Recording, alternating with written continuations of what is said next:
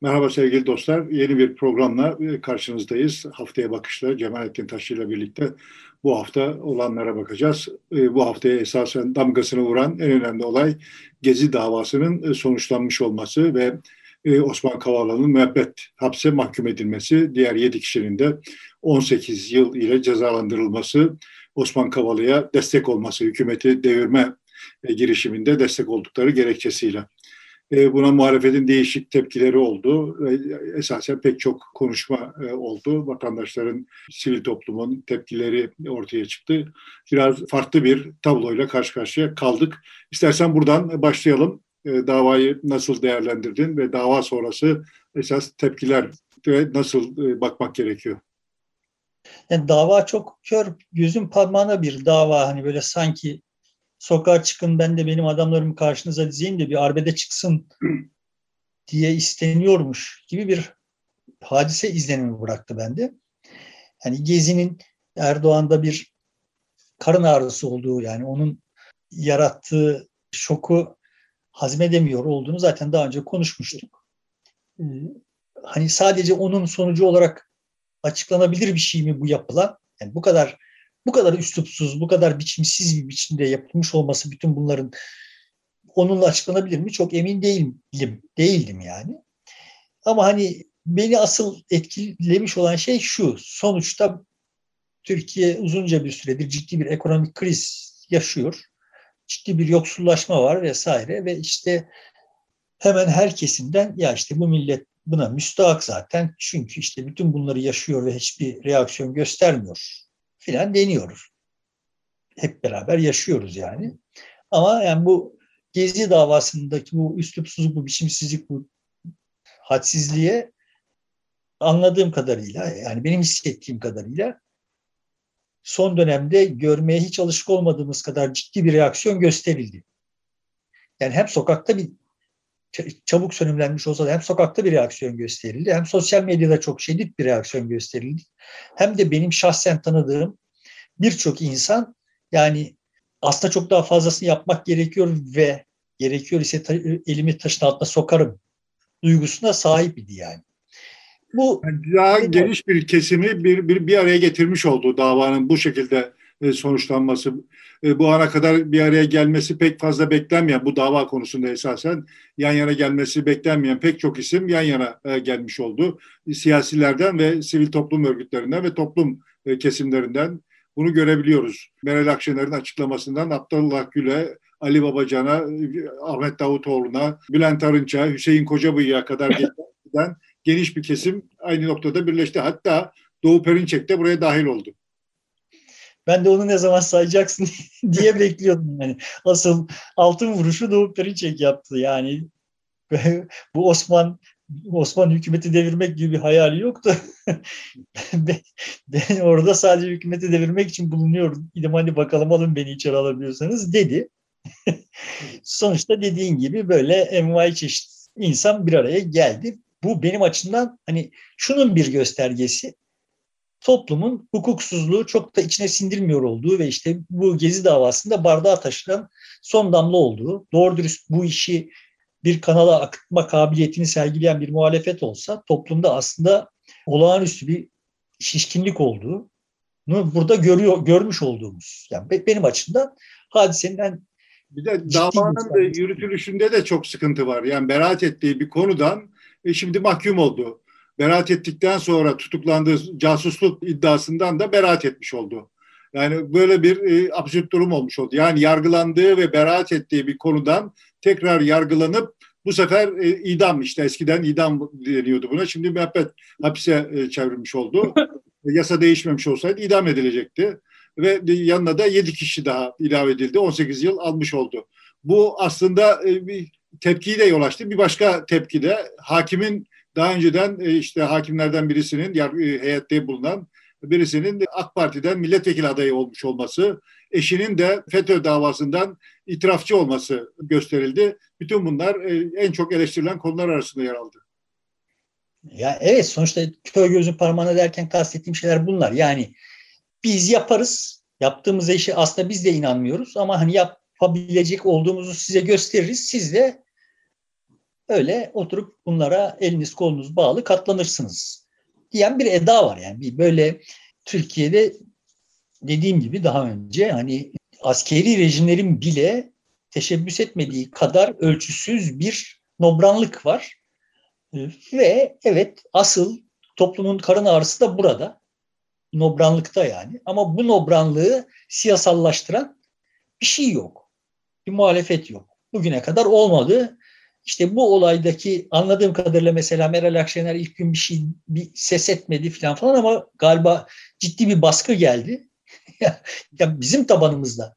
Hani burada şimdi o gece biz sohbet ederken kendi aramızda birileri dediler ki Meral Akşener buna sessiz kalmak zorunda zaten filan falan. Hani meşrudur çünkü işte tabanımın dedim yok tabanı Meral Akşener'in tabanı da bu işten son derece rahatsızdır. Yani şehirli milliyetçiler belki de herkesten daha rahatsızdırlar. Zaten de o şehirli milliyetçiler aslında şeydeydiler de, gezideydiler de yani.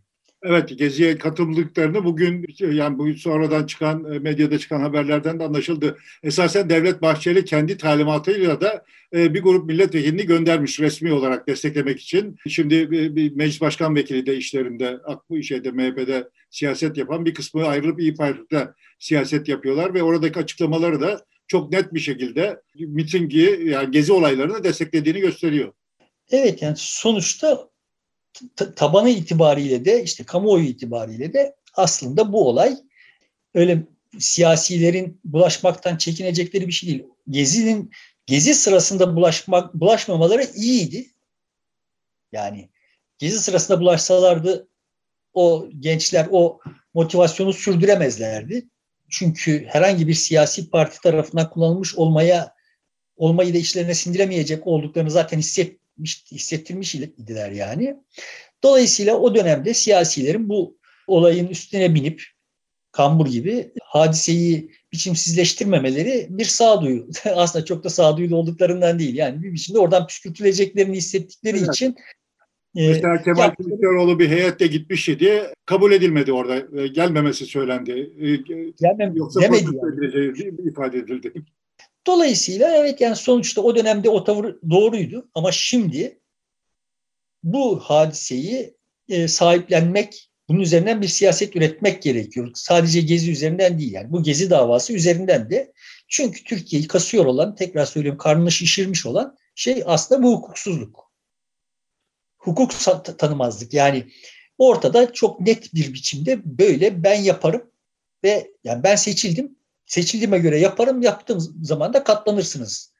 Yani buna hani şimdi geziyle ba- e, bağlantısı da kurulabilir. Bu hadiseyle bağlantısı da kurulabilir de hani kopuk bir şekilde şeyi e, ekleyelim yani. Şimdi Özgür Özel çıkıp bir takım laflar etmiş anladığım kadarıyla. Kendisini çok ciddi almadığım için ne dediğini bilmiyorum ama işte Özgür Özel'e cevaben Erdoğan'ın söylediği laf yani adı Özgür olan söylediği, söylediği bunun hesabını soracağız. Andolsun, andolsun, andolsun diye üç defa e, söylemiş oldu. İşte yani mahkemeye gidecek, yargılanacak Erdoğan diye e, doğrudan Erdoğan'a hücum eden bir şey yaptı. Aslında e, davaya olan tepkiyi başka bir alana kanalize etmiş oldu Özgür Özel. Yaptığı doğru bir iş değil. Benim de tasvip ettiğim bir çıkış değil doğrusu. Ha, ama yani benim işaret etmeye çalıştığım Erdoğan'ın buna karşılık olarak işte adı Özgür olan soyadı garip bir, bir şey olan filan falan gibi bir laf etmiş. Yani şimdi yani beyefendinin bize iması şu ki yani sizin siz bana soyadlarınızı bile onaylatmak durumundasınız. Yani bazılarını onaylarım, bazılarını onaylamam. Neye göre? İşte bu benim keyfime göre. Yani ben akşamda yazıyor iken bir şeyde Doğu illerinden birinde Elazığ mı Erzincan mı bir tanesinde diploma dağıtmıştı Erdoğan ve işte o diploma töreninde şunları yaşamıştık yani kızım birine bak senin adın Sümeyye'ymiş ama Sümeyye böyle yazılmaz. Söyle babana düzeltsin dedi.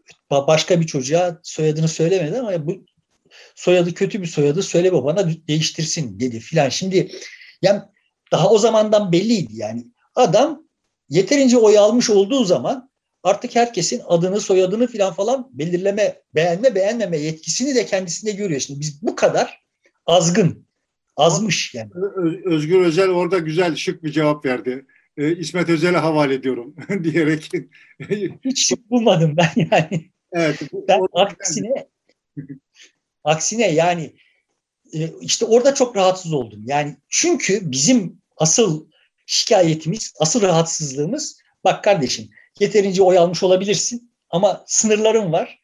Benim soyadıma karışamaz. Yani bu zaten hani ilkokul üçüncü sınıf benim akranlarım yani benim, ben hiç yapmadım ama benim akranlarımda insanların isimleriyle soyadlarıyla falan falan bunlarla espri yapmak veya bunlarla ilgili bir şeyler eşelemek işini ilkokul dördüncü sınıftan itibaren bırakmışlar. Yani şimdi muhatap olduğumuz seviye ilkokul üçüncü sınıf seviyesi yani. Ama şimdi Özgür Özel'den ben şunu beklerim yani. Sen, sen ne diyorsun ya? Kimsin sen? Milletin soyadıyla uğraşıyorsun. Aksine yaptığı şey bak İsmet Özel var benim önümde ha. Onun arkasına saklanıyorum. yani şimdi bu ya İsmet Özel yarın çıksa desek yani olacak olduğundan değil de İsmet Özel çıksa desek ya ben de aslında evet soyadımdan çok memnun değilim. Ayrıca özel soyadı niye garip onu da anlamış değilim yani. Tabii, tabii. Bu, arada benim, anla, benim anlamadığım bir hikaye var besbelli ama ama yani diyelim ki İsmet Özel yarın ben de evet garip bir soyadı bundan memnun değilim. Soyadımdan sonra hususi yapıyorum dese ne yapacağız ne yapacağız yani şimdi yani şeyin e, Özgür Özel'in e, cevabı bence zaten şeyden daha vahim e, Erdoğan'ın tanıtmasından da benim işaret etmeye çalıştığım şey bugün bizim muhatap olduğumuz iktidar bu kadar haddini şaşırmış bir iktidar.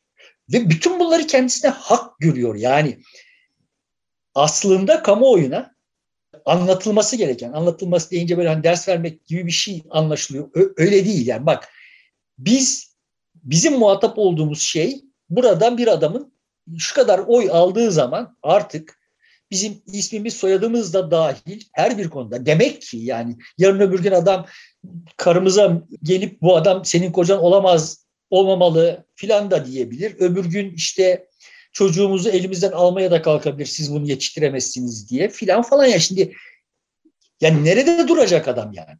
Bunu bir yerde durdurmak gerekiyor. Ve çok öncesinde bir yerlerde durdurmak gerekiyor idi. Bunu kamuoyuna yani bu haliyle komprime bir biçimde ifade edilmesi etmek gerekiyor. Benim gördüğüm kadarıyla böyle bir şey yok. Neden yok? Çünkü işte son tahlilde muhalefet hala milleti aç kaldığı için iktidar değiştirecek bir şey olarak görüyor. Yani buradan yeterince ders alabilir mi? Alabil yani bunu sürdürebilecek mi? Sürdüremeyecek gibi görünüyor. Hadisenin ilk Yine de orada şöyle e, bakıyorum. E, bu bir araya gelmiş olmaları, altılı masanın işte belli bir şeyler yapıyor olması, e, etkili olup olmadığı ayrı bir mesele ama e, böyle konularda muhalefetin işte e, cılız da olsa yan yana e, durabildiklerini, ses çıkarabildiklerini en azından isabet olup olmadığı ayrı bir şey. itiraz edebildiklerini de gösteriyor. Bu bence biraz daha olumlu bir adım. E, bir ilerleme var eskiye göre. Şimdi benim ya eskiye göre bir ilerleme olduğunu ka- kabul ediyorum ben. Yani buraya bu programı çekmeye gelmeden önce de bir e, derin CHP'lilerle de bu, bu hususları böyle çok tartıştık falan falan da o, orada da söyledim yani. Evet ortada eskisiyle kıyaslandığında ciddi bir dinamizm diyelim tırnak içinde var. Ama bunun yani problemi doğru teşhis etmiş ve doğru yerden kanırtıyor olunduğuna dair bir işaret yok. Hep konjonktürel yani olaylar. Ve ağırlıklı olarak da asıl kanırtma aracı olarak hala ekonomi kullanılacak gibi bir şey var. Ve bunun yanlış olduğunu iddia ediyorum. Bu hadisenin de milletin asıl karın ağrısının milletin ekonomiden canı yanıyor mu? Yanıyor yani. Ama milletin ekonomik sebeplerle oy tercihi değiştirmek gibi bir şeye çok da teşne olmadığını düşünüyorum. Daha önce de bunun sayısız örneğini gördüğümüz için buna yaslanmanın çok e, doğru bir şey olmadığını düşünüyorum. Dolayısıyla da asıl üzerinde tepinilmesi gereken hususun aha bu işte hukuksuzluk, keyfilik bu böyle daha da belirgin, azgınlık yani. yani şimdi her cuma e, camiye gidip e, hutbede hoca işte azgınlığın lanetlerken işte onunla beraber lanetleyip işte filan falan beni azgınlıktan koru dediğinde amin diyenlerin aslında bu kadar azgın oldukları yani had bilmez oldukları. Bizim asıl meselemizin Türkiye olarak bizim asıl meselemizin iktidara sahip olanların had bilmezliği yani. Dolayısıyla bunun yani iktidarın bunu kamuoyu hissediyor. Evet. Kamuoyu bunu biliyor ve bundan da rahatsız demeye çalıştım. Sorun şu. Gözledim, gözlemim bu. Yani bu kadar ekonomik sıkıntıya rağmen ortaya çıkan tepkiyle bu yargılama sonucunda ortaya çıkan tepkiyi karşılaştırdığımızda ikincisi çok daha e, yaygın ve daha yüksek sesle oldu. Demek ki toplumun hassasiyet gösterdiği noktalar e, farklı zannedildiğinde. Evet. Evet yani ben de böyle toplumun buralarda daha hassas olduğunu yani kendi yoklamalarımdan da böyle kendi tecrübelerimden de böyle olduğunu biliyorum. Dolayısıyla şimdi e, muhalefet kamuoyuna çıksa dese ki biz bu hadsizlik karşısında duyduğunuz rahatsızlığın farkındayız ve biz böyle bir hadsizlikte bulunmayacağız. Bulunulmasını imkansızlaştıracağız. Yani bu işte güçlendirilmiş parlamenter sistem vesaire falan falan deyip duruyoruz. Ya, ya hani onun asıl meselesi iktidara gelenin böyle haddini şaşırmasına mani olmaktır. Ve zaten de bak böyle had şaşırıldığı zaman da aha işte ekonomi de bu hale geliyor gibi bir hikayesi olsa muhalefetin yani asıl derdimiz bizim burada ve sizin de burada ve ben, biz sizin asıl derdinizin burada olduğunu bildik, anladık, kabul ettik.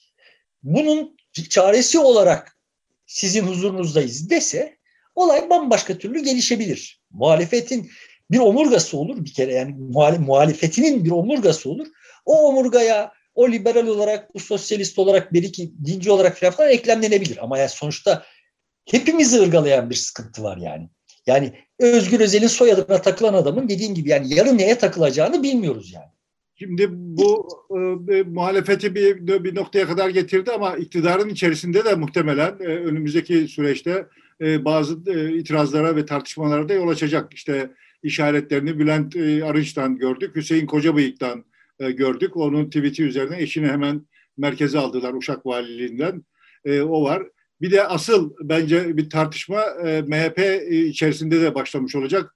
E, bu bizim oraya gittik, katıldık, gezinin içerisinde yer aldık. Sadece e, şey için, gözlemek için değil, desteklemek için kendi talimatıyla gittik. E, açıklamaları muhtemeldir ki bu meselenin kriminal bir mesele olmaktan uzaklaşmasına da yol açacak. Şimdi ben de oraya gelecek idim. Yani e, bütün bu bir hafta içinde yaşananlar aslında çok başka, çok ciddi bir başka tortu bıraktı. O tortu da Gezi'nin kriminalize edilmesinin ortadan kalkması. Bunu yeniden yapabilmek için Erdoğan çok tuhaf tuhaf hikayeler anlattı. Yok efendim Dolmabahçe Camii'nden Dolmabahçe makamına tünel kazmaklar vesaireler filan falan gibi. Yani böyle yani herhangi aklı başına herhangi bir kişinin yani niye tünel kazıp da gelmişler yani niye yoldan gelmemişler diye böyle.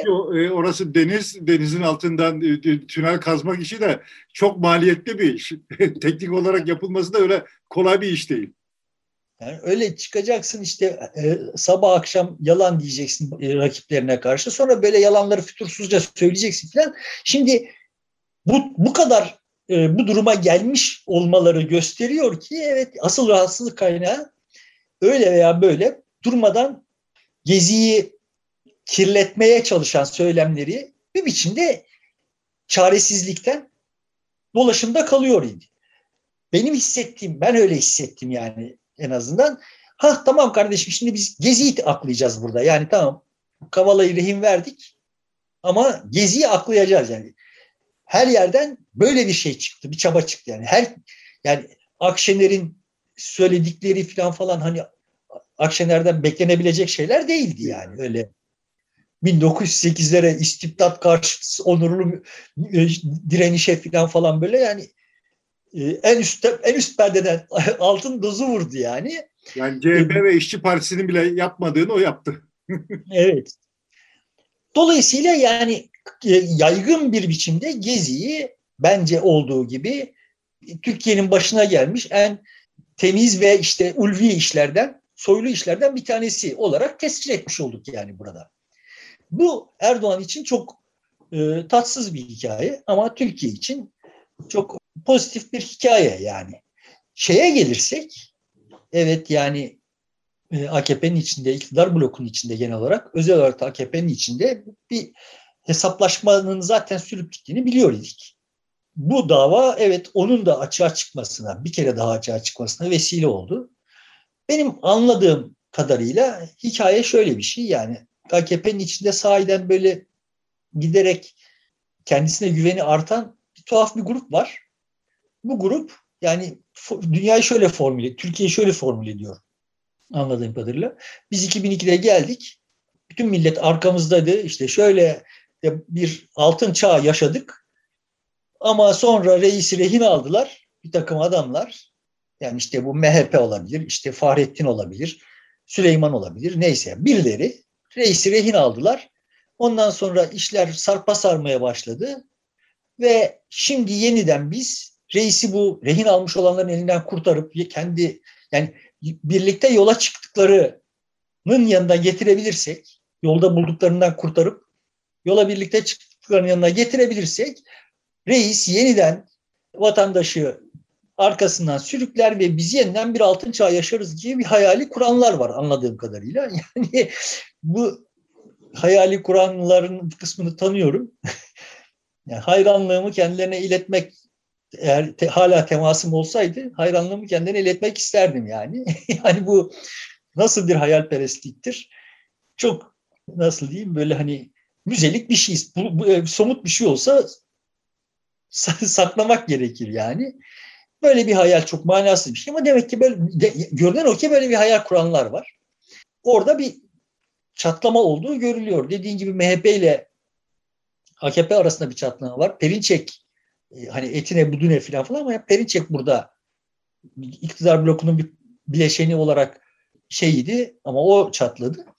Burada net toplamda üzerine konuşulması gereken, aslında konuşulmaması gerekiyordu olduğu halde Türkiye'de ki şartlarda konuşulması gereken bir başka hadise daha var. Yani Perinçek çıkıp da Osman Kavala'yla benim hiçbir şeyim yok. Ben anti, anti Soros adamım falan falan gibi laflar edip de bu davayı ve davanın seyrini eleştirdi. Ve birçok kişi bunu yapmak durumunda kaldı. Karşısında iktidar yanlıları ise kardeşim madem biliyoruz e, Osman Kavala ve Soros aslında kötüdürler. Onları yakalamışsak, nereden yakalamışsak ve nasıl kanunsuz biçimde yakalamışsak, hukuksuz biçimde yakalamışsak da cezalarını verelim. Yani bir üst adalet konsepti var, kavramı var. Bu yeni bir şey değil. Bu Türkiye'de hep vardı. Yani yani biz aslında işte biz aslında Hasan Polatkan'ın aslında işte bu bizi onu itham ettiğimiz işleri yapmadığını biliyorduk ama biliyoruz ama yani ama yani idamı da hak etmişti. O halde yani işte bir biçimde verebiliyor isek verelim yani. Yani Menderes'in yargılandığı davalar böyle davalardı. Bu sonra da devam etti yani. Hep devam etti. Yani üç tane çocuğu asarken de böyleydi. Sonra da birçok kişi hani asmak değil de içeri atarken de böyleydi. Yani ya suçlu değil mi kardeşim? Suçlu. O halde yani suçlu olduğuna inanmıyor musun? İnanıyorsun. O halde niye buna ceza verilmesi? Ya bak kardeşim bu senin suç diye isnat ettiğin şey kanunen suç değil. Yani Sorosçuluk ya şimdi e, Perinçek'in hayatında ilk defa dost doğru ettiği laflardan bir tanesi. Yani Sorosçuluk suç değil. Ben Sorosçu değilim ama Sorosçuluk suç değil. Şimdi bu siyasi rakip olmak başka bir şey, e, bir kanun e, karşısında suçlu olmak başka bir şey diye çok net bir şekilde itiraz etti. Biz siyasi düşmanlığımızı mahkemede delil gibi kullanıp cezalandırıyoruz diyor. Ona karşı çıkıyor. Ve bizim sittin senedir yaşadığımız şey tam da buydu yani değil mi? Yani Türkiye olarak bu AKP iktidara taşıyan kitlelerin asıl şikayet ettikleri şey siyasi aranada çözemediklerinizi mahkeme yani yenemediklerinizi mahkemeyle yani orduyla veya mahkemeyle yeniyorsunuz. Şimdi yaşadığımız şey tas tamam bu. Şimdi bir bu boyutu var. Ne yani Hüseyin Kocabıyık'ın adını koyarak söylemediği ama işte tam da böyle hani rakibine benzemek anlamında yani neydi derdiniz?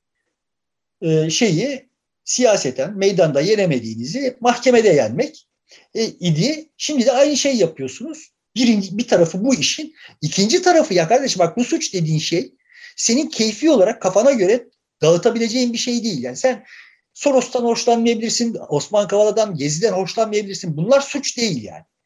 Ama kamuoyuna kamuoyuna böyle 100 yıldır diye değilse de 80 yıldır durmadan ağır ağır ağır ağır zerk edilen zehir yani orada bir böyle ilahi adalet var. Mukaddes bir yani bir böyle hani devlet tarafından, hakimler tarafından filan dağıtılmayan bir başka bir adalet var. İnsanların adalet duygusunu tatmin eden bir şey var. Bunun gerçekleşmesi gerekiyor. Ya öyle bir adalet yok yani. Adalet dediğim mahkemelerin mekanizması içinden, mekaniği içinden çıkan bir şeydir. Suç değilse, senin hoşuna gitmiyorsa bile ben onu yaparım ve sen bu içine sinmiyor ise ya içine sinmesini sağlayacaksın ya onunla yaşamasını sağlayacak, yaşamayı sağlayacaksın. Kendi kendine yapacaksın. Yani sonuçta Türkiye'de sittin senedir suç olmayan şeyler cezalandırılıyor idi. Şimdi burada da böyle bir takım geyikler döndü ve işte Osman Kavala'dan hoşlanmayan. Neden hoşlanmıyor adam? Yani işte kendi kafasına göre bir şeyler sayıyor. Aslında çok bariz bir bütüne görünüyor ki bana disiplinli bir toplum arzu edenler için Osman Kavala, Gezi, ben filan falan tehdidiz. O halde yani tehditsek o halde bizim susturmamız haktır. Yani böyle bir dünya yok kardeş. Bir kere sen zaten salaksın. Yani böyle disiplinli bir toplum arzu ediyor olduğu için salaksın yani. Disiplinli bir toplum, disiplinli olur. Sadece o kadar olur. Başka hiçbir şey olmaz. Doğurgan olmaz, yaratıcı olmaz vesaire filan falan. Böyle çok düzgün görünür. Stalin to- toplumu çok düzgün bir toplumdu. Her şey yerli yerindeydi. Kimse başka bir yeri gözüne kestirme şansına sahip değildi. Hitler'in toplumu öyleydi. Hani bu, bu video serilerinin arasında bir yerlerde şey yapmıştım, göstermiştim yani. Yani Çin ordu kadınları o yani kadın askerlerinin yürüyüşü falan baktığın zaman böyle bundan büyüleniyor ise o zaman bambaşka bir alemde yaşıyorsun. O oradan bir şey çıkmaz yani. İşte Putin'in Rusya'sından şimdi fazla bir şey çıkmadığı gibi. Evet.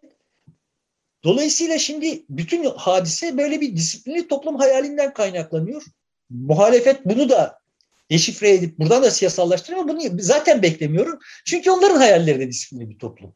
Yani niye böyle çok ikircikli kaldılar bütün bu hadiseler, geziler vesaireler filan falan oynuyor? Çünkü yani evet yani orada böyle akla gelmedik sürpriz bir şey çıkmış. Ya öyle bir dünyada nasıl var olunuru bilmiyorlar yani. Tamam dolayısıyla yani siyaset yapmalarının esprisi zaten o sürprizlerin ortaya çıkmamasını sağlamak. Dolayısıyla şimdi siyaset ile bunu yan yana getirmeyi beceremedikleri için elleri ayaklarını dolanmış idi. Şimdi burada gördük ki biz en baştan hukuk 101 dersiyle başlamamız gerekiyor. Yani kardeşim senin hoşuna gitmeyebilir, disiplinsizlik olabilir, şu olabilir. Suç başka bir şeydir. Ve öyle kafana göre suç icat edemezsin. Bunu da bir, bir kere daha ve çok somut bir biçimde deşifre ettik ve gördük ki toplum aslında o kadar da çok disiplinli toplum vesaire falan falan gibi dertler değilmiş ve böyle suçun keyfi olarak icat edilmesinden de çok memnun değilmiş. Hoşnutsuzmuş yani. Bu çok daha derinde bir tedavi gerektiriyor Türkiye'de bu, bu olayla ilgili değil. Demin dediğim gibi yani toplum çok uzun süredir zehirleniyor ama yani toplumda şu tedavi gerekiyor. Kardeşim sizin hoşunuza gitmeyen şey suç değildir. Yani sırf sizin hoşunuza gitmiyor diye kimseye suç isnat edemezsiniz. Onun cezalandırılmasına talep edemezsiniz. Şimdi gelelim şeye yani Gezi'de ben de vardım ve işte bir kısmında Taksim'de bir kısmında Kavaklı'da yani kardeşim bu böyle hani Gezi'yi suç falan falan görüp buradan bir takım cezalar çıkartıyorsanız ben Osman Kavala'yı tanımam bilmem etmem Osman Kavala beni davet etmedi finanse de etmedi ben kendim finanse ettim gittim kendi finansmanımı kendim sağladım. Tamam ya ama yani ben de finanse ettiğim bir şeydir. Kendimi finanse ettim. Aha ceza verecekseniz hepimize verin o zaman. Birincisi. ikincisi bu Sorosçuluk hadisesi. Yani ben Soros tanımam etmem. Neyin nesidir? Hakkında malumatım falan falan da yok. Olduğu kadarıyla adam hakkındaki malumatımı güvenilir bir şey olarak kabul edecek olursam aha bu sahnedeki bütün aktörler tercih ederim yani Soros. Yani Biden'ından Putin'ine, Erdoğan'ından Akşener'ine, Kılıçdaroğlu'na sahnede, dünya sahnesinde var olan bütün aktörlerle teker teker eğer Soros'u kıyaslayacak olursam ben Soros'u tercih ederim. Eğer hani Soros çok böyle ayıp bir şeyse hani beni de ayıplasınlar yani. Fazlasını yapacaklarsa yapsınlar yani. İddia da o ki bütün onların hepsini Soros yönetiyor. Dolayısıyla sen de tepedekiyle beraber olmayı istiyorsun. Hayır yani şimdi böyle bir dünya tasavvuru var ya öyle bir dünya yok ama bütün suçları üzerine atacak bir özne bulmuşlar adam adam bununla ne şekilde yaşıyor onu da bilmiyorum yani dediğim gibi çok merakımı çeken biri de değil ama yani Kavala hakkında az çok bir şey biliyorum. Yani Kavala'yı da tanımam etmem. Kavala'yı tanıyan, çok yakından tanıyanlar üzerinden ve işte eşini çok yakından tanıyanlar, çok saygıdeğer eşini çok yakından tanıyanlar üzerinden bildiğim şey şu.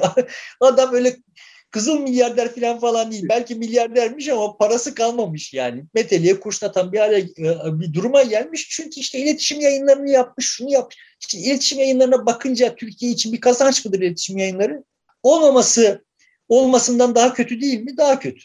Olması bence iletişim yayınlarının olmuş olması Türkiye açısından bir faydadır. E adam bunu finanse etmiş kardeşim yani. Doğru biliyorsam değil mi? Evet, evet. Doğru mu biliyorum? Doğru. Yani bu anlamda yaptığı her şey bunlar şu planlar için yapıldı filan falan gibi geyiklerin böyle ahmakça olduğunu zaten çok küçük yaşta öğrenmiştim. Ama işte o küçük yaşta öğrenilmiş, o öğrenilmesi gereken şeyleri öğrenememiş bir yığın insan bir yıl abuk sabuk laflar ediyor yani. Net toplamda Şimdi bir de e, mahkemede karar verilirken bunları ispat eden herhangi bir delil yok. Yani birileriyle bir araya gelmiş, toplantı yapmış, bir örgüt kurmuş, birilerine şu parayı ödemiş. Bununla ilgili herhangi bir delil yok. Bir tane iki tane olsa olur. 12 Eylül mahkemelerinde bu vardı mesela. Örgütler e, yargılanıyordu. E, ama o örgütlerin işte illegal yapıları şudur, e, şu amaçla yapılmıştır, şu şu şu şu isimlerden olmuştur, şu sahada şöyle çalışmıştır falan gibi bir, bir, bir takım iddialar vardı. Burada onlar da yok. Şimdi bak bunlar yok işte neye yaslanıyor? Bunlara bile ihtiyaç duyulmamasını sağlayan şey ne? Ben orada yaftalarım. Yani ben şu kadar oy almış bir adamım. İstediğimi yaftalarım. Neyle yaftalarım? Key keyfime göre benim için suç olan bir şey icat ederim. Bana göre suçtur. Sonra bunu suç haline getiririm. Suç haline getiririm. Onu da ispatlamakta zorunda kalmamalıyım yani. Koskoca şu kadar oy almış adamım. Şimdi genel hikaye böyle dönüyor. Böyle işte Gezi bana karşıydı o halde suçtur. Sana karşıydık evet yani ben sana karşıydım. Yani hükümeti devirelim falan falan gibi bir derdim yoktu. Sana karşıydım o zaman da karşıydım. İşte de karşıyım ve sana karşı olmak suç değil. Sen de muhalefetteydin ve birilerine karşıydın, iktidara karşıydın. Yani sonuçta bu böyle kendini burada dedi demeye çalıştığım asıl mücadele edilmesi gereken hikaye başka bir hikaye. Ve Gezi hadisesi bunun sayısız tezahürlerinden sadece bir tanesi.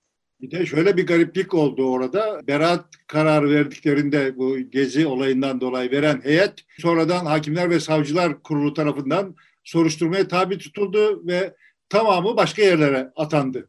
Yeni bir heyet oluştu yani. Şimdi hani şunu söyleyebilirim yani. Sonuçta keser döner sap döner bu iktidar değişir. Bu iktidarın başındaki aktör ve onun heyetine bir şey olmayabilir. Ama bu iddianameyi hazırlayan savcı, bu kararı veren hakimin başı derde girecek. Buna garanti verebilirim yani. Tamam mı? O, o HSK'nın başı, üyelerinin başı derde girecek. Buna garanti verebilirim. Şeye güçleri, gücü yetmeyebilir toplumun, en tepedekileri. Ama bunlara bunlara hesap sorulmasını talep edecek ve ibretlik olarak bunlar bu hesap verecekler. Farkındadırlar, değildirler falan filan. Bunu bilmiyorum ama yani başka kimlerin başını yakarlar daha benim başımı da onun başında falan yakabilirler. Yakabilirler. Ama keser dönecek, sap dönecek ve okkanın altına onlar gidecekler. Yani o beşli arkadaş grubu vesaire falan falan bir şey bir hesap ver, vermek zorunda kalmayabilir. Demirören bir hesap vermek zorunda kalmayabilir ama bu işleri yapan memurlar çok fena bir hesap verecekler. Bu hadise bize çok öğretici birçok şeyi söylemiş oldu bu hafta içinde. Ne kadar öğrendik, öğrendiklerimizi ne kadar tatbik edeceğiz toplum olarak, muhalefet olarak, iktidar olarak onu bilmiyorum.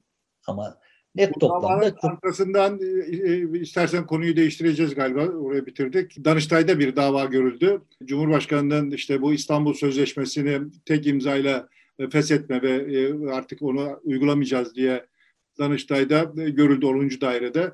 Daha önce de ilk başta savcı aynı şekilde iddiada bulunmuştu. Bu hukuka ihlaldir diye. Son e, duruşmada ve esas hakkındaki mütalasını değerlendirirken evet bir, bir, e, bir şeydir, ihlaldir, tek imzayla bu yapılamaz deyip e, yürütmenin durdurulması yönünde görüş ifade etti. Bir ay içerisinde de mahkeme yazılı olarak kararını bildirecek. Danıştay'daki davalar esas itibariyle yazı üzerinden yürür. Pek açık duruşma olmaz ama bu duruşmaya 750 kişi katıldı. içeride izleyebildiler ve bu da Danıştay'ın tarihinde en yüksek e, kalabalıkta olan bir davaydı.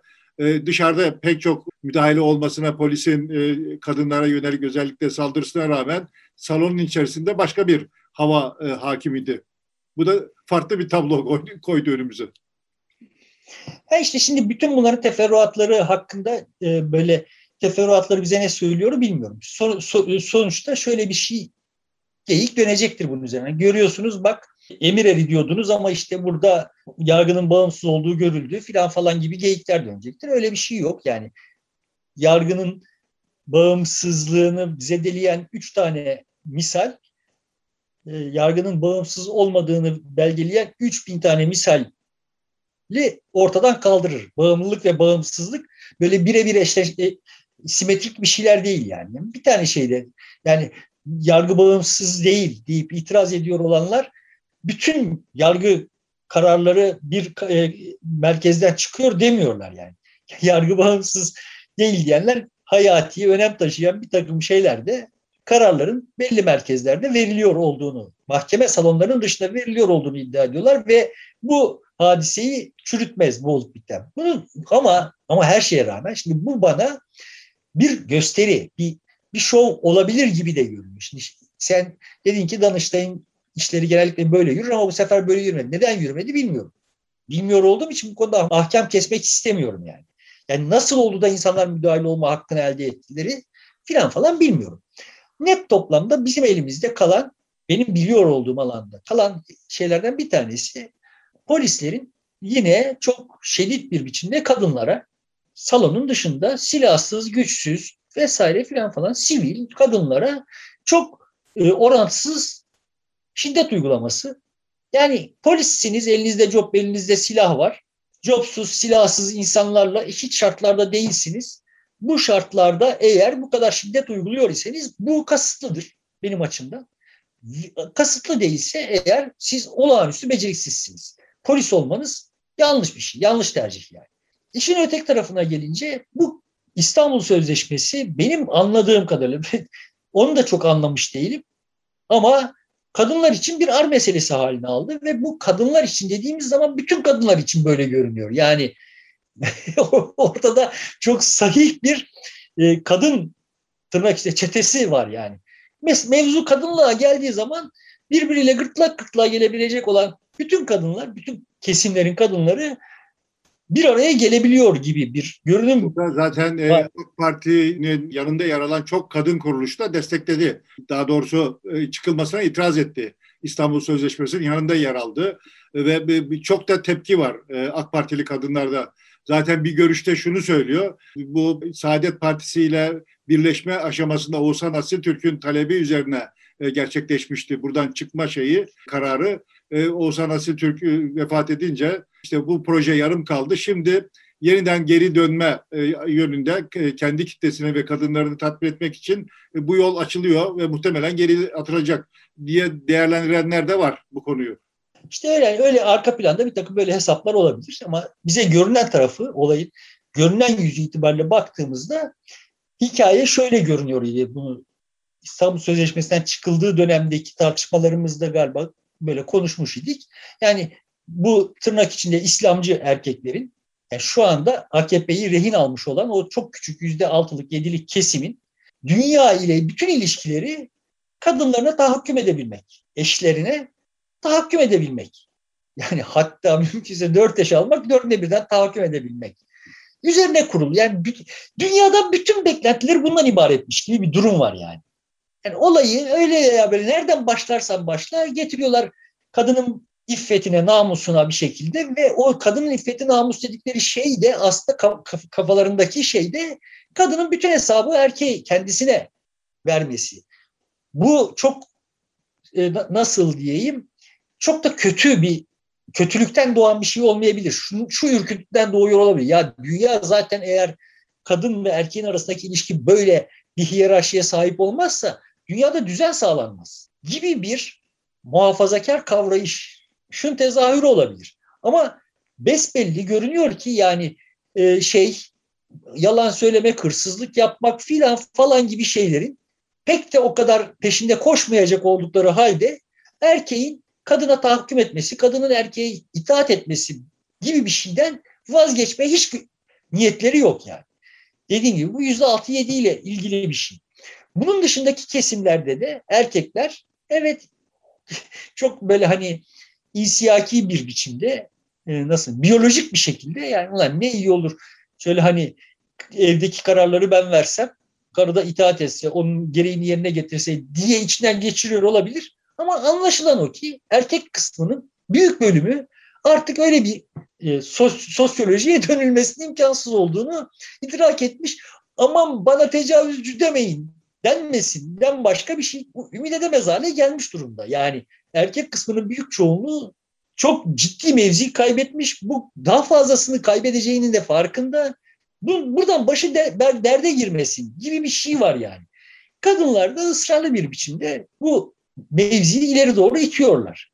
Nereye kadar gidecek bu hikaye bilmiyorum. Yani bu benim açımdan da sağlıklı bir yerleri geçti. Bu bir hiyerarşi olsun talebim olduğundan değil.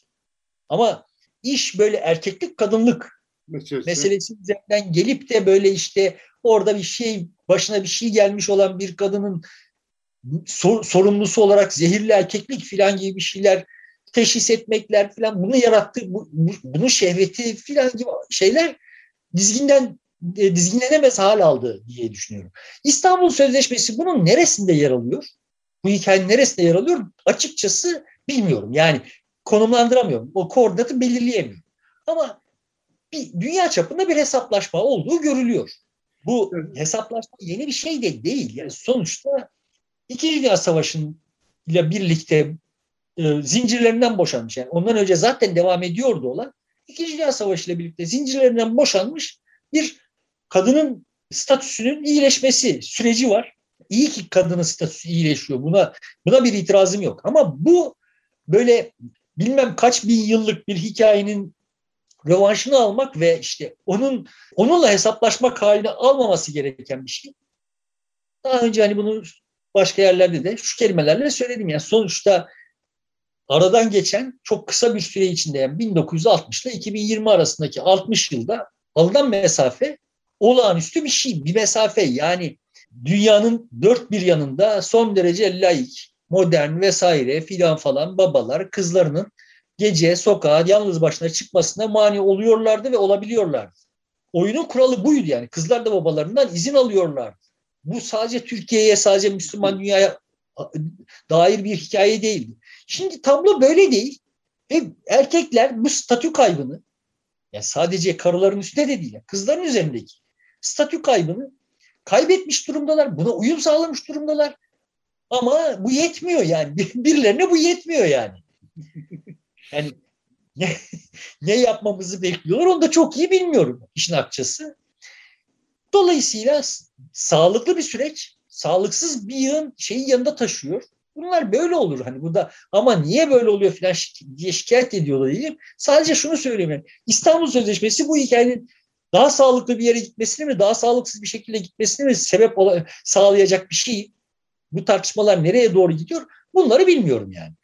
Ama net toplamda hani bu vesileyle demiş olduk ki işte orada kadınlar kendi aralarında üstelik de hani ikisi birbirine geçinemeyecek kadınlar, birbirine çok farklı kesimlere mensup kadınlar buradan bir siyaset üretirken pekala bir araya geliyorlar.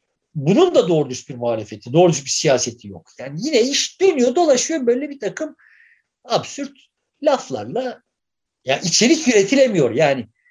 Bütün dünyada böyle oluyor siyaset bir içerik üretemiyor yani. Buradan istersen siyasete geçelim. Ali Babacan bir içerik üretti e, ve dedi ki biz e, altılı masaya sahibimiz ama kendi listemizle, e, kendi logomuzla e, seçimlere gireceğiz. Bu sanki bir ayrılıkmış gibi algılandı ama sonradan öyle olmadı. E, epeyce e, kabul görmüş gibi gözüküyor. Ama bununla birlikte Abdullah Gül'ün de Gezi'yi vesile ederek çok e, kendinden beklemediğimiz derecede açık ve net e, bir tavır alışı e, var. İkisini birleştirdiğimizde zaten bazıları da birleştiriyor. Acaba Ali Babacan, Abdullah Gül'ün Cumhurbaşkanlığı için mi bu şekilde bir manevra yapıyor değerlendirmeleri de var. Ben yani Abdullah Gül'ün ne dediğini bilmiyorum işin akçası. diğerleri gibi Gezi'deki alınan davayı itiraz etti. Bunun Batı ile olan ilişkileri çok kötü noktaya götüreceğini, hukukun e, tam olarak işlemediğini, e, Türkiye'ye böyle bir yargılamanın yakışmadığını filan söyledi yani. Ha yani zamanında Gezi hadisesi sırasında da aslında bu Türkiye'nin ne kadar gelişmiş olduğunun bir göstergesidir. Bizim Türkiye'yi nereden alıp nereye getirdiğimizin bir göstergesidir diyecek sağduyu sergilemişti. Yani, yani Türkiye öyle bir ülkedir ki çocukları, gençleri ağaçların hürriyeti için, hayatta kalması için işte bu protestoları Yapıyor. yapacak duruma gelmiştir. Bu bir gelişmişlik göstergesidir falan demişti. Zamanında da Gezi'nin yanında yer almıştı yani. Sonrasında e, şey yap, yani Cumhurbaşkanı iken yani zamanında bunun yanında yer alıp üstüne düşeni yapamamıştı yani. Laf olarak söylemiş ama üstüne düşeni yapamamıştı. Bundan sonra da Abdullah Gül'den daha fazlasını beklemenin yanlış olduğunu düşünüyorum. Böyle çok tedbirli, çok nasıl emniyetli bir alan olmuş ise eğer orada konuşması gerekiyorsa konuşur ama bir şey yapması gerekiyorsa yapamaz yani. Eğer e, Ali Babacan'ın hikayesi de buradan Abdullah Gül'e yeni bir kariyer basamağı inşa etmekse bence absürt bir şey. Şimdi ben bir süredir, seninle daha önce konuşmuştuk, bir süredir de sağda solda konuşuyorum. Yani şimdi ben Ali Babacan olsam, bunu Türkiye'deki muhalefetin, yani daha doğrusu sosyolojinin bir röntgeni olarak sunuyorum. Böyle bir şey olmayacağını, Ali Babacan'ın böyle bir şey yapamayacağını falan falan bilerek ama bak yani deyip de olayı e, Türkiye'yi anlatmak için kullandığım bir şeydi. Ne diyordum? Ben Ali Babacan olsam çıkarım. Derim ki kardeşim ben tek başıma seçime gireceğim ve Cumhurbaşkanı adayı olacağım. Ya burada Türkiye'nin meseleleri öyle çok bir masanın etrafında uzun uzun farklı farklı tarafların müzakeresini kaldıracak durumda değil. Türkiye çok daha kritik, çok daha ağır bir durumda. Dolayısıyla acil ve güçlü bir müdahale gerekiyor. Ben o müdahaleyi yapabilecek olduğuma inanıyorum. Dolayısıyla buna talibim. O güce, tek başına iktidara talibim ve kendimi size emanet ediyorum. Millete emanet ediyorum. Ya beni tek başına iktidar yapacaksınız veya siyasi hayatım burada bitecek. Şimdi bunu dese böyle bir üslupla, böyle ağzını doldurarak, böyle ama işte zaten de altılı masa falan deyip arkasına bir şeyler eklemeden, dangadanak bunu söylese deyip durduğum şey buydu. Türkiye'nin şu andaki siyasi paylaşımı, paylaşım haritası, sosyolojideki partilerin paylaşım haritası radikal bir biçimde değişir. Neden değişir? Çünkü bir, bir risk alınmış oluyor. İki, kamuoyuna bir görev verilmiş oluyor yani. Bak şimdi sen burada yani birincisi bak ben böyle emniyetli sularda havuzda falan falan yüzüyor değilim. Denize atılıyorum. Dolayısıyla e yani evet adam bunu göze aldığına göre bir şeyleri daha yapabilir. Duygusunu uyandırma. Öyle değil mi ya şimdi? Şurada havuza dört yaşında bir çocuk da atlıyor. Ama işte denize atlayan da bir, bir kıymet vehmediyorsun yani. Bir, bir maharet vehmediyorsun. Bunların ikisini seyreden insan gözüyle bak yani. İşte Ali Babacan'a da böyle bakılacak ve evet yani adam kendine güveniyor bak çıktı filan olacak. Dolayısıyla ona yönelik tutum vesaire falan falan yeniden gözden geçirilmesi gerekecek. Bir. İkincisi de adam demiş olacak ki bak benim kaderim sizin elinizde.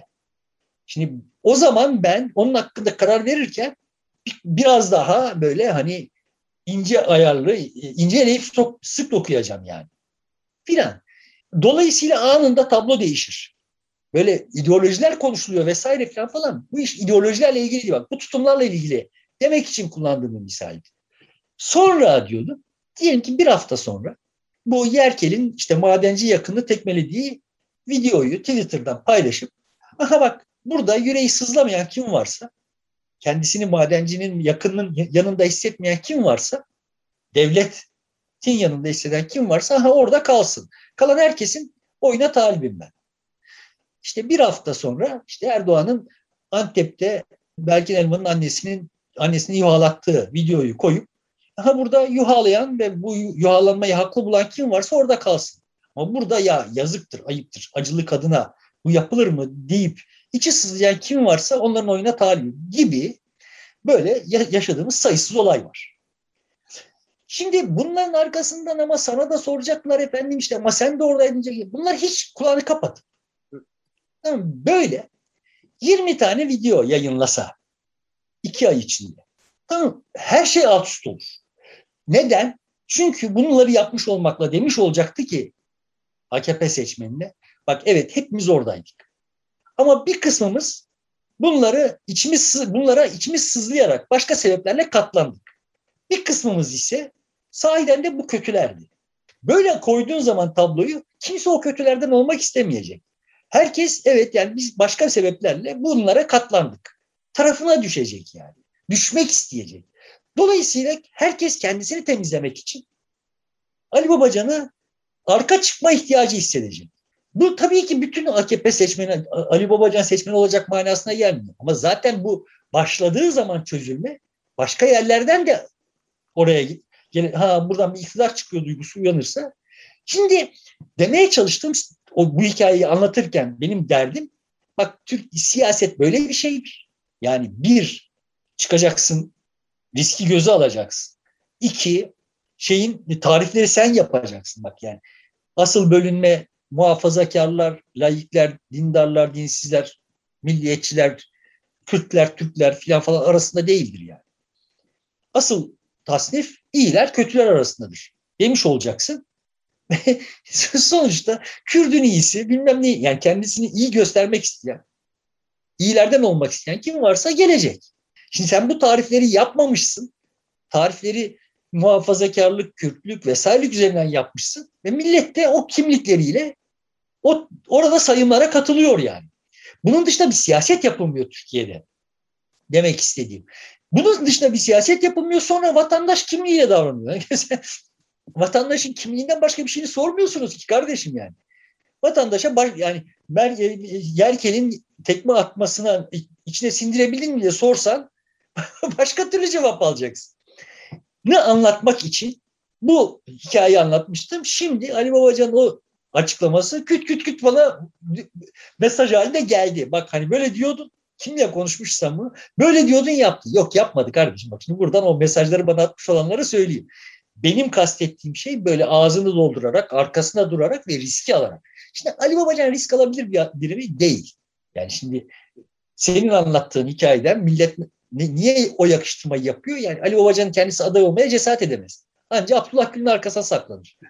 Abdullah Gül arkasına saklanacak birisi bulamazsa zaten sahaya çıkmaz. Dolayısıyla buradan bir hikaye çıkmaz. Ama bu Türkiye'de başka bir hikaye yazılmasının imkansız olmasını olduğunu göstermez yani. Bende kalan şey bu oldu. Herkese de gücüm yettiği kadar dedim ki o benim kastettiğim bu değil. Benim kastettiğim ne? Sahiden riski alacak, vatandaşa görev verecek. Ondan sonra da atladığı denizde suyun üstünde kalmak için de ne gerekiyorsa yapacak yani. Ama şimdi de bir havuzda böyle çıp çıp yapmayı yüzmek zanneden bir Ali Babacan var. Ve buradan da bir şey çıksın isteniyor yani. Çıkmaz. Evet, istersen burada bitirelim. Cumhurbaşkanı Erdoğan'ın Suudi Arabistan ziyareti var ama onu daha sonra görüşelim. E, çünkü e, Haziran'da Muhammed Bin Selman bütün bakanlar kuruluyla e, Haziran gibi ya da biraz erken sonra e, Türkiye'yi Ankara'yı ziyaret edecek. Dolayısıyla etmesi bekleniyor ya da o zaman daha etraflıca görüşürüz, konuşuruz diye düşünüyorum. Hay hay. Nasıl istiyorsan. Peki. Bu vesileyle e, herkesin e, bayramını tebrik ediyoruz. İyi bayramlar diliyoruz. Herkese iyi bayramlar. Çok teşekkür Bu... ediyoruz. Yeniden görüşmek üzere. Hoşçakalın.